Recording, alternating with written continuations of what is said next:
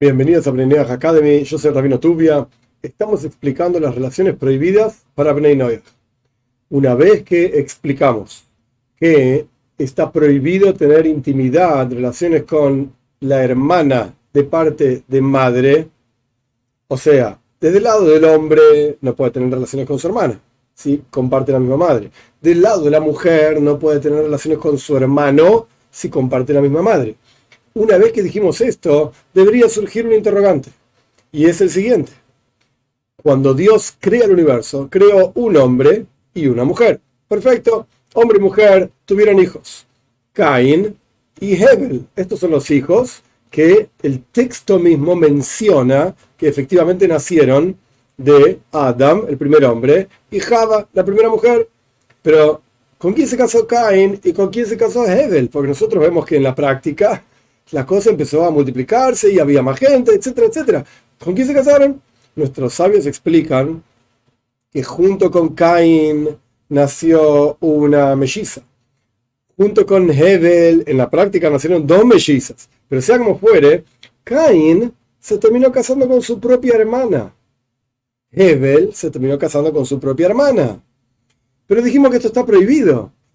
Y de hecho, al respecto de Caín, por lo menos Cain con su hermana, después de Hebel lo mató Cain, etcétera, toda una historia que de hecho nuestros sabios cuentan que estaba celoso Cain porque Hebel tenía una mujer más. Pero bueno, sea como fuere, el punto es que tanto de padre y madre, Cain era hermano de padre y hermano de madre de su hermana.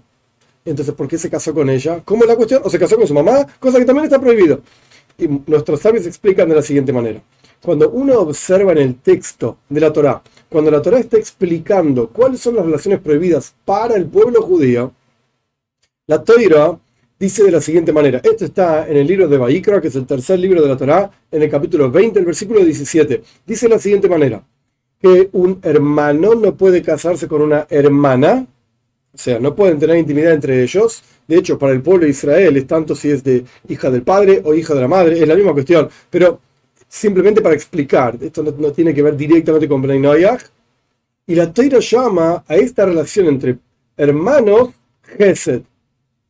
Gesed se puede traducir de diferentes maneras. En este contexto, la palabra Gesed, significa algo abominable, una vergüenza. Así explican todos los comentaristas. Está en varios lugares. Es algo que es desagradable para Dios. No deben tener intimidad entre hermanos.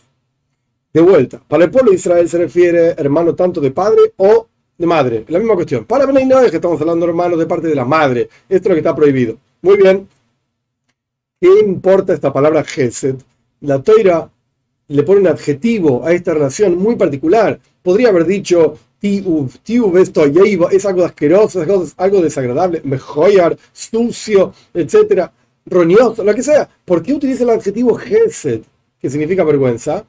Pues ahí recurrimos a otro versículo. Este versículo está en los Salmos. El Salmo 89, el versículo 3, dice, porque, dice Dios, ¿no? Porque yo dije, el mundo fue construido con Gesed. Hmm. ¿Qué significa Gesed en ese contexto? Bondad. Es decir, esta es la explicación que nuestros sabios dan. Bondad hizo Dios con Caín que le permitió casarse con su hermana para construir el mundo porque era la única forma de empezar a multiplicar a la gente. El punto es entonces que, de vuelta, para Benoyah, Paznoyah, etc., está prohibido tener intimidad, relaciones con su hermana o su hermano de misma madre, de parte del hombre, de parte de la mujer, etc., sea cual fuera la perspectiva que lo veamos. Ah, y se terminó casando con su propia hermana, Geset. Es una bondad que hizo Dios, por así decirlo, de mirar para otro lado y permitir una cosa así, pero posteriormente por lo menos para el pueblo de Israel, en términos de tanto hermano de padre o hermano de madre, lo prohibió y lo llamó algo jefe, algo que da vergüenza. Pero en su momento fue necesario para que exista la humanidad.